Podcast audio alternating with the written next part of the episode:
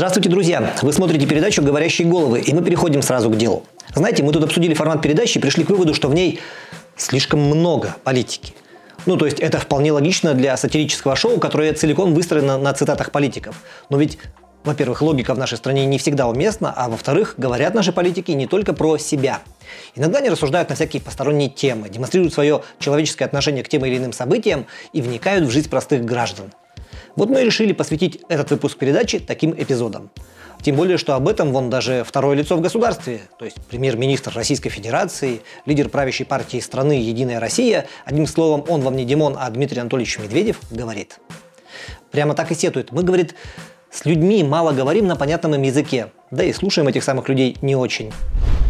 Главная проблема в том, как партия «Единая Россия» общается с людьми. Мы мало и скучно говорим о том, что сделали, плохо объясняем, что и зачем будем делать, и слишком редко даем людям возможность заявить свою позицию на партийных площадках. Так, чтобы они убедились, их мнение «Единая Россия» слышит, а интересы действительно защищает.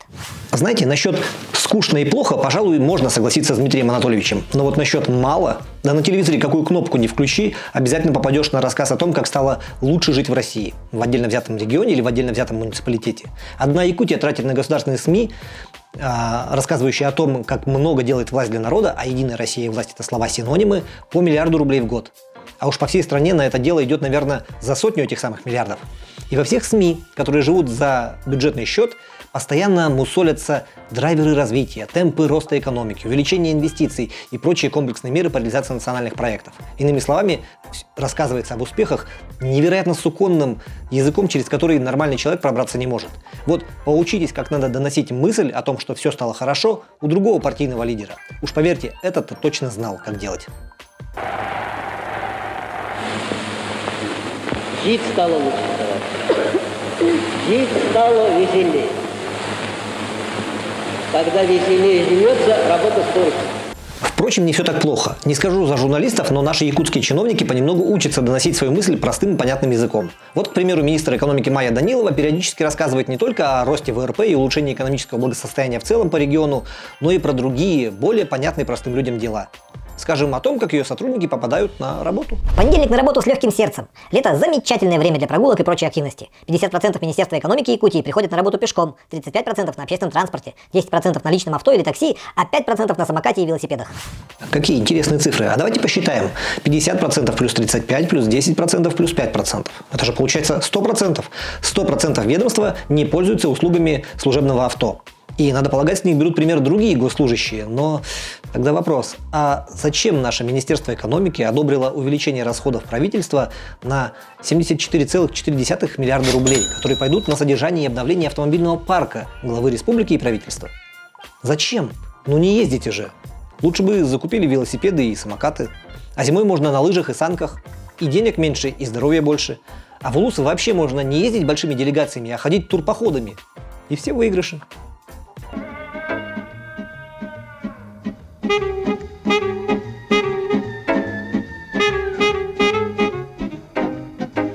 Тема проезда в общественном транспорте в Якутии и особенно в ее столице, городе Якутске, вообще всегда актуальна. Она регулярно вызывает всякие сомнения, споры, тревоги в обществе. И если помните, то одним из первых обещаний мэра города Якутска, нового мэра города Якутска Сардана Авксентьевой было снизить проезд в автобусах. И сдержав это обещание, что вообще нетипично для политика сдерживать обещания, она превратилась из просто победителя сложных выборов в чудо мэра. И, видимо, Сардан Авсентьева это помнит, и поэтому довольно чутко реагирует на любые э, сообщения в социальных сетях о всевозможных странностях с тарифами. Например, на прошлой неделе мэрия по горячим следам опровергала фейковую информацию о повышении тарифов на проезде в автобусе на 5 рублей с 1 июля 2019 года. А затем взялась комментировать странные э, фото, сделанные в автобусе номер 102.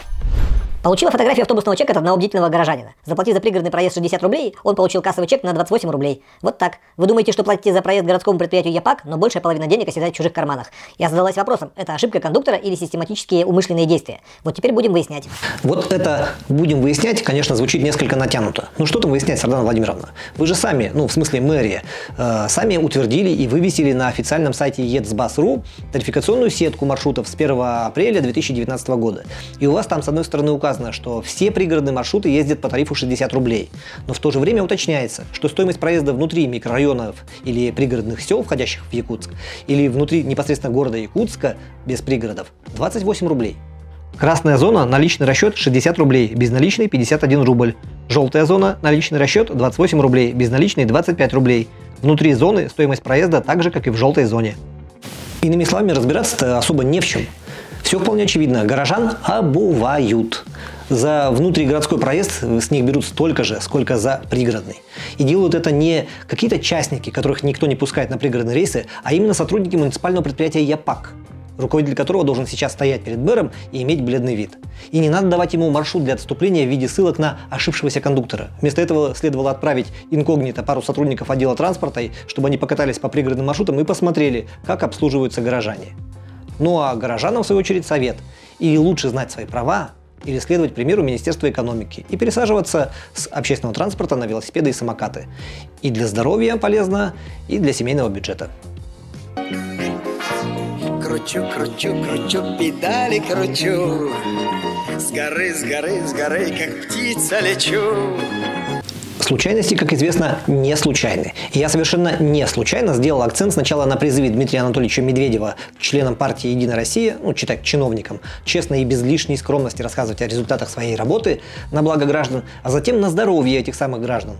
Потому что когда министр здравоохранения России Татьяна Голикова последовала этому призыву, получилось... Ну, вот такое получилось. Мы катастрофически теряем население страны. За 4 месяца естественная убыль населения у нас составила порядка 149 тысяч человек. Это означает, что у нас падает рождаемость и не такими, как нам бы хотелось, темпами снижается смертность. Далее федеральный министр там еще говорит о том, что регионы в погоне за качественными показателями стали просто брать и занижать реальную статистику смертности. Смертности от онкологических заболеваний, от сердечно-сосудистых заболеваний, а также от внешних причин, ну, вроде ДТП. И показатели снова стали расти, когда манипулировать со статистикой стало уже просто невозможно. Настолько ситуация не, э, не улучшилась. Иными словами, жить мы стали дольше по официальной статистике, настолько дольше, что аж пришлось пенсионный возраст по всей стране на 5 лет увеличивать, но вымирать при этом стали быстрее. Плохо укладывается в голове, да? Ну, согласен. О логике этого явления лучше даже не задумываться, а то мозг заболит. Измышлений. Умница, наш ученый, теоретик. В молодости шалил, думал, потом поумнел, стал соображать. Верно? Верно, мысли они искривляют мозг, а соображение выпрямляет и способствует кровообращению.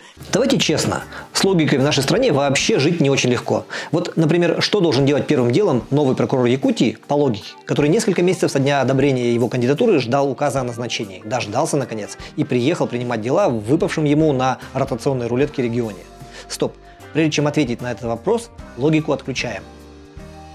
Ну вот теперь правильно. Конечно же, прокурор должен съездить в теплицу Саюри и отведать огурцов. Сегодня недавно назначенный прокурор Республики Саха Якутия Нарковский Олег Дмитриевич ознакомился с работой ТОР «Индустриальный парк Кангаласы». В Якутии в суровых климатических условиях на небольшой подушке и кубике с гидропоникой вырастают отменные по вкусу помидоры и огурцы, а теперь еще и зелень. Раньше у высокопоставленных визитеров Якутск какой был маршрут? Ну, сначала Национальный медцентр, затем Комдрагмед и Сокровищница Якутии, и под занавес, если есть время, какой-нибудь новенький социальный объект. Школа или садик, строительство которых недавно закончилось. А теперь? Теперь сначала IT-парк, потом теплица Саюри с якутско-японскими огурцами, и напоследок, если останется время, опять же какой-нибудь свежепостроенный социальный объект. Ну, например, школа номер 35. Не поел огурцов, не был в деловой поездке по Якутии, не знаком с регионом по-настоящему а больше всех огурцов с этими постоянными визитами съел, ну, на права хозяина. И, соответственно, лучше всех знает Якутию, конечно же, наш глава республики. Он даже выезжая в экстренном порядке на пожар в Улус, где объявлен ЧС, точно знает, что нужно привести конкретным людям, которые борются с огнем на месте. Хочу особо отметить мужество людей, которые в составе сформированных добровольческих бригад продолжают бороться с огнем. Это и специализированные службы, и простые жители. Так, в Табалахском наследии, где еще действует один из крупных пожаров, встретился с отрядом добровольцев. Мне рассказали, что один из молодых добровольцев, Михаил Тимофеев из села Буранук, разбил свой телефон при тушении пожара и попросили передать для него новый аппарат, что я с удовольствием и сделал. А представляете, как Михаил Тимофеев пожалел о том, что не взял с собой на тушение пожара еще телевизор, снегоход и моторную лодку? Ну, в общем, тенденцию вы поняли, да? Власть очень интересуется маленькими вещами, из которых состоит жизнь простого человека. Прокурор Якутии проверяет лично качество и вкус огурцов. Глава Якутии подрабатывает курьером по доставке телефонов. Глава города Якутска изучает фоточки из общественного транспорта. Министр экономики ведет статистику перемещения собственных сотрудников. Так что, когда кто-то там сетует, что власть стала страшно далека от народа, это не про наш регион. Вот точно, 100% не про Якутию. И вот на этой полной позитива ноте мы заканчиваем передачу. Это были «Говорящие головы», меня зовут Виталий Обедин. Увидимся на следующей неделе. Пока.